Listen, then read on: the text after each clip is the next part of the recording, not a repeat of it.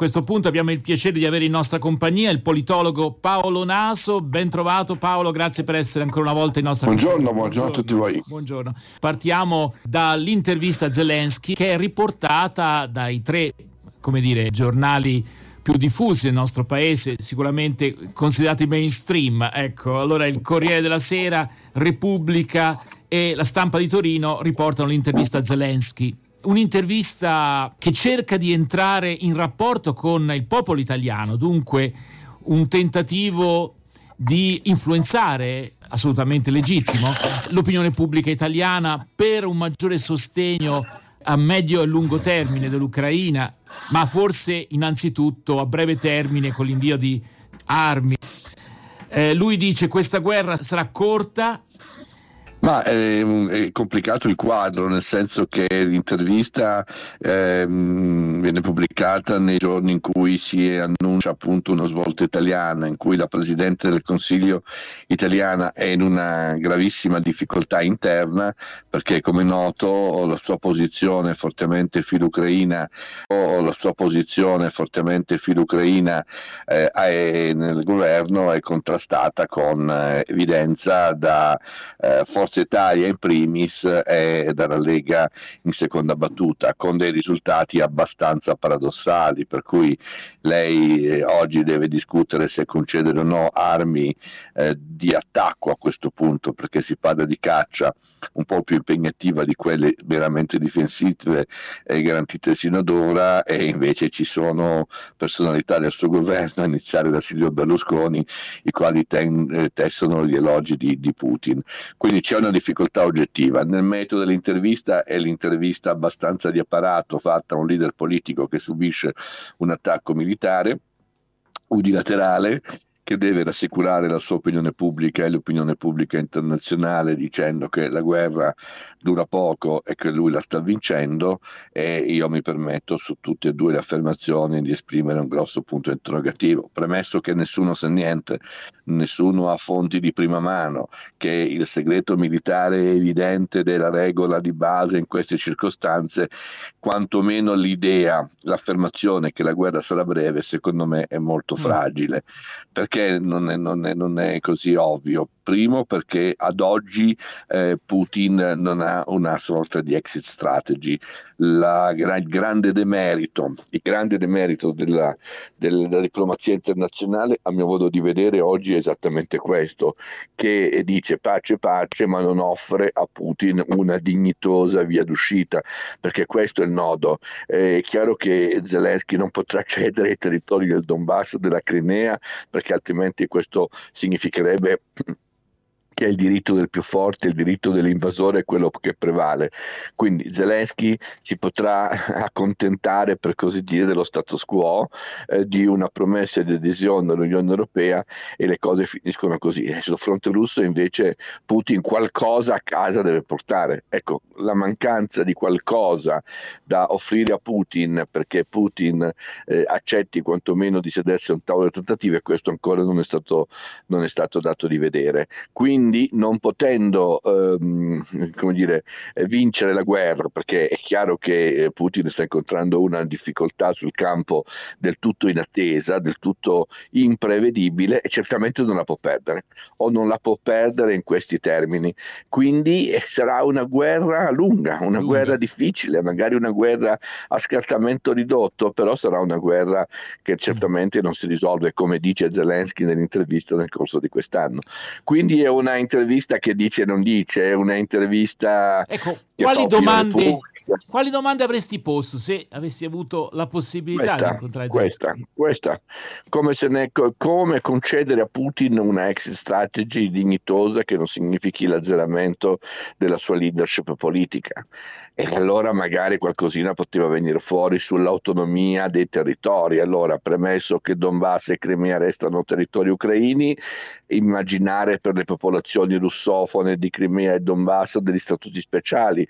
Insomma, l'Italia ha storie di questo tipo, pensate alle minoranze, alle minoranze altoatesine. Certo Esattamente, quindi la possibilità di concedere, riconoscere che eh, c'è un pezzo di Russia fuori dalla Russia, che questa Russia ha bisogno di essere tutelata, ha il diritto di essere tutelata. Questo onestamente va detto non sempre è accaduto, ecco, perché oggi noi siamo costretti a semplificare la figura di Zelensky e a, f- a semplificare anche la vicenda ucraina, cioè la descriviamo come una, una, nazione, un popolo che è stato aggredito. Ma è giusto, è giusto, non si può dire altro, e questa è la cosa da dire oggi.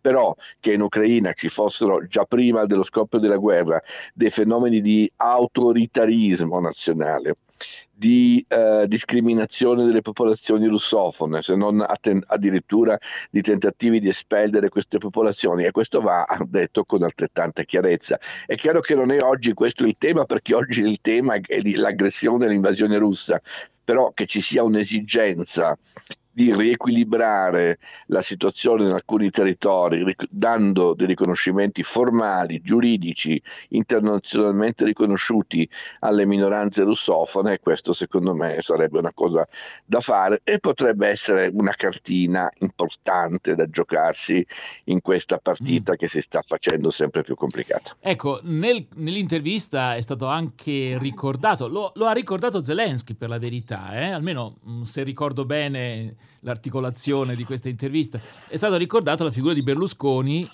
e lui ha detto che devo dirvi, magari devo mandarli anch'io della vodka, insomma, però in questa semplificazione eh, Berlusconi ha detto delle cose che forse in tanti pensano. E cioè che moltissimi, ci moltissimi. sono delle responsabilità più diffuse di quello che pensiamo per quello che è successo. Eh, Berlusconi ha dato voce a un uh, sentire diffuso uh, che incomincia a essere stanco di una narrativa dal punto di vista ovviamente di Berlusconi e di altri unilaterali della guerra. Io stesso ho introdotto degli elementi di complessità che a mio modo di vedere però fanno parte dell'agenda di domani, non quella dell'agenda di oggi cioè dell'agenda di domani, quella di un ipotetico tavolo delle trattative nel quale bisogna appunto, torno con questa formula, eh, offrire a, a, Putin una dignitosa exit strategy senza eh, dire, dare l'idea che l'aggressione ha pagato. Questo è inaccettabile dal punto di vista dell'ordine internazionale. Quindi non bisogna far vedere che la logica del prepotente vince perché altrimenti è l'ordine internazionale che salta. Però una soluzione perché Putin possa in qualche modo tornare in Russia dicendo ottenuto questo, prima i nostri fratelli della Russia, della Russia, della Santa Madre russa non venivano tutelati, ora invece sono tutelati da una convenzione internazionale. Questo eh, sarebbe un elemento, un, un elemento importante. Quanto a Berlusconi, è chiaro che Berlusconi è riuscito a unificare diciamo, una perplessità sulla, sulla guerra, cioè gli, gli, italiani non hanno mai visto bene gli interventi militari, questo fa parte un po' del, dire, insomma, di un DNA mm, non posso dire pacifista perché non è pacifismo, una sorta di indifferentismo, una sorta di eh, distacco dalle logiche dell'interventismo americano, pensate anche nella guerra, nella guerra del Golfo, con l'Italia è sempre stata un po' trascinata forzatamente. Zelensky ha dato un giudizio peggiore eh, su questo atteggiamento nella, nell'intervista, ha detto che agli italiani, eh, a molti italiani non gliene importa semplicemente, dice salvo che, ecco, se voi foste al nostro posto, allora la pensereste diversamente, insomma. Quindi è stato molto severo. Eh. Secondo, è stato un secondo elemento, um, diciamo, che rientra nel, nel, coro di applausi che Berlusconi ha raccolto, cioè una certa sinistra pacifista che, um, come dire, eh, non ha mai visto bene, eh, bene l'atteggiamento della resistenza ucraina, anzi gli ha dato fastidio perché nel nome di un malinteso pacifismo bisognava finire la guerra f- subito. Ora la dico in modo superficiale e sì, grossolano, ma insomma che sarà mai sto Donbass, dagli sto Donbass e faglia finita. Ecco, non, si, non rendendosi conto che questo non è pacifismo, questo è veramente resa al male e alla forza del, delle armi dell'avversario che invade il proprio territorio. Quindi Berlusconi ha concesso qualcosa anche a questa, a questa sistema. In terzo luogo c'è un polo di affari di cui Berlusconi è magna parsa insieme alla Lega, che non da oggi coltiva interessi finanziari, economici e commerciali importanti con la Russia.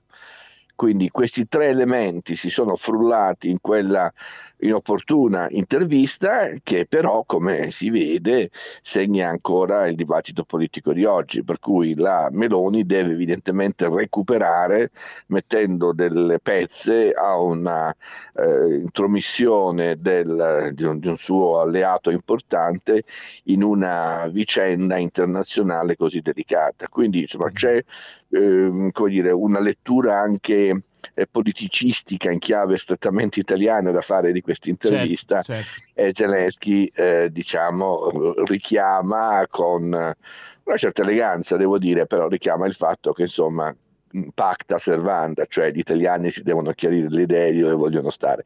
Mi sembra che lui arrivi alla conclusione che alla presidenza del Consiglio c'è la Meloni e infatti il discorso oggi si è spostato ancora in avanti con delle proiezioni sulle quali a mio modo di vedere la riflessione invece va condotta, cioè ehm, il diritto alla difesa implica la concessione di armi, quando le armi diventano armi di attacco eh, lì non è più diritto di difesa ma è sostegno al diritto di attacco.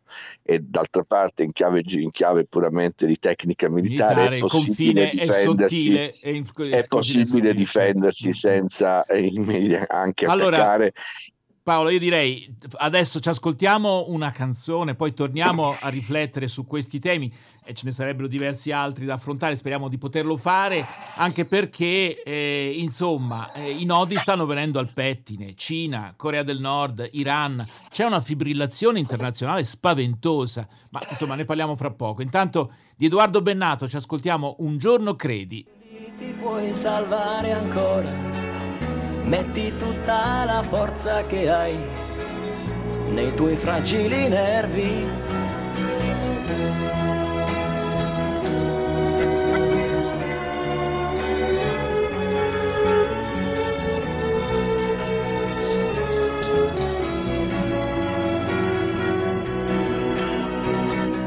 Quando ti alzi e ti senti distrutto, fatti forza e vai incontro al tuo giorno non tornar sui tuoi soliti passi, basterebbe un istante.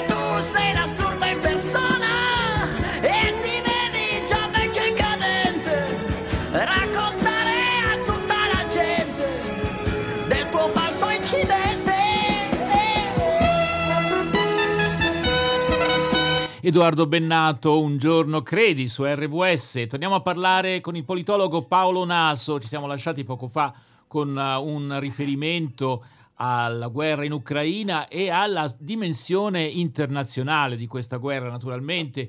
Eh, la premia verso Kiev per ribadire contano i fatti. Eh, questo è il, il, viaggio ormai annunciato da, da tempo di Meloni, della, di Giorgia Meloni e poi ancora l'allarme di Blinken, armi cinesi alla Russia.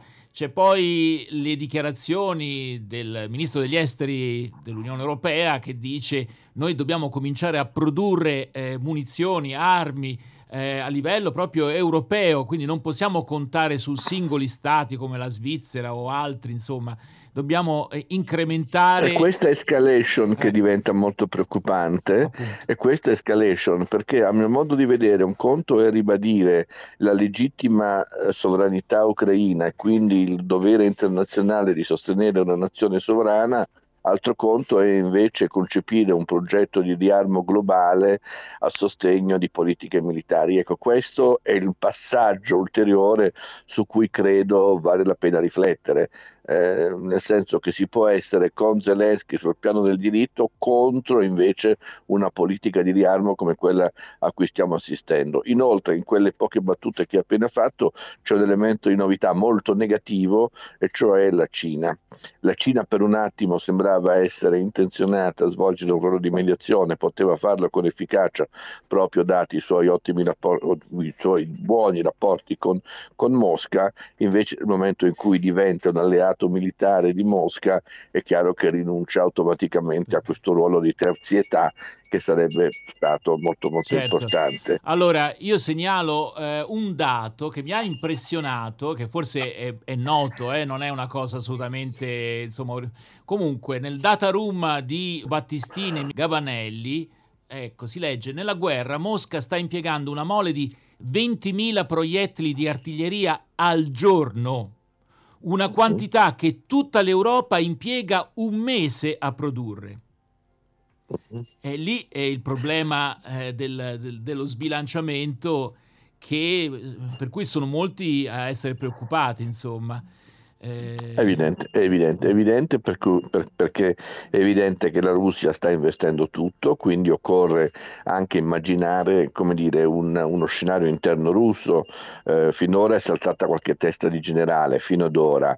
Mi sembra abbastanza poco a fronte di una campagna militare complessivamente fallimentare, doveva essere questione di settimane, stiamo per arrivare a un anno dalla guerra con una, un risultato sul campo molto debole, quindi anche da considerare considerare lo scenario interno russo. Non credo che siano all'ordine del giorno passaggi, eh, colpi di Stato o avvicendamenti politici. Il regime è così forte, così potente e soprattutto così in grado di controllare l'opinione pubblica la mobilitazione della società civile che nulla fa trapelare l'idea che ci possa essere un avvicendamento al Cremlino. Però certamente una crisi progressiva di credibilità del regime, questo alla lunga qualcosa produce questo dovrebbe, è la speranza in, di tanti. Ecco, forse abbiamo ancora pochi minuti a disposizione perché il tempo è davvero tiranno. Eh, oggi è il 20 di febbraio e tradizionalmente attorno al 17 febbraio c'è una settimana che le chiese evangeliche dedicano a una riflessione sui temi della libertà perché il 17 febbraio del 1848, e sembra di parlare del, come dire, di un'era geologica. Fa... Delle guerre puniche. Esatto, delle esatto. Guerre puniche. però eh, tutto, eh, c'è stato un, un, evento importante che ha avuto dei riflessi che vediamo ancora, di cui beneficiamo ancora oggi, e cioè lo Stato Sabaudo concede ai valdesi i diritti civili una minoranza fino a quel momento per secoli perseguitata o comunque ghettizzata, nel senso proprio letterale del termine, e che finalmente viene riconosciuta come eh, una parte della popolazione del regno sabaudo assolutamente con, diritti, come, con diritti eh, pari, paritetici, insomma. Ehm, questo però appunto pone il problema ancora oggi quando si riflette sui temi della libertà, quali sono i limiti che ancora oggi noi sperimentiamo. Io so che la rivista Confronti, con cui hai una collaborazione insomma da tanto tempo, ecco, ha organizzato qualcosa di interessante su questo tema. Ci vuoi dire qualcosa su questo Paolo? Ma certo, nel senso che il, il, clima, il contesto è esattamente quello che hai definito, la libertà. La libertà non si può dividere, la libertà religiosa ancor meno, non ci può essere libertà per me se non c'è libertà per tutti e quindi l'idea che la libertà religiosa anche in Italia non è una concessione ma è un diritto va ribadita. Perché va ribadita?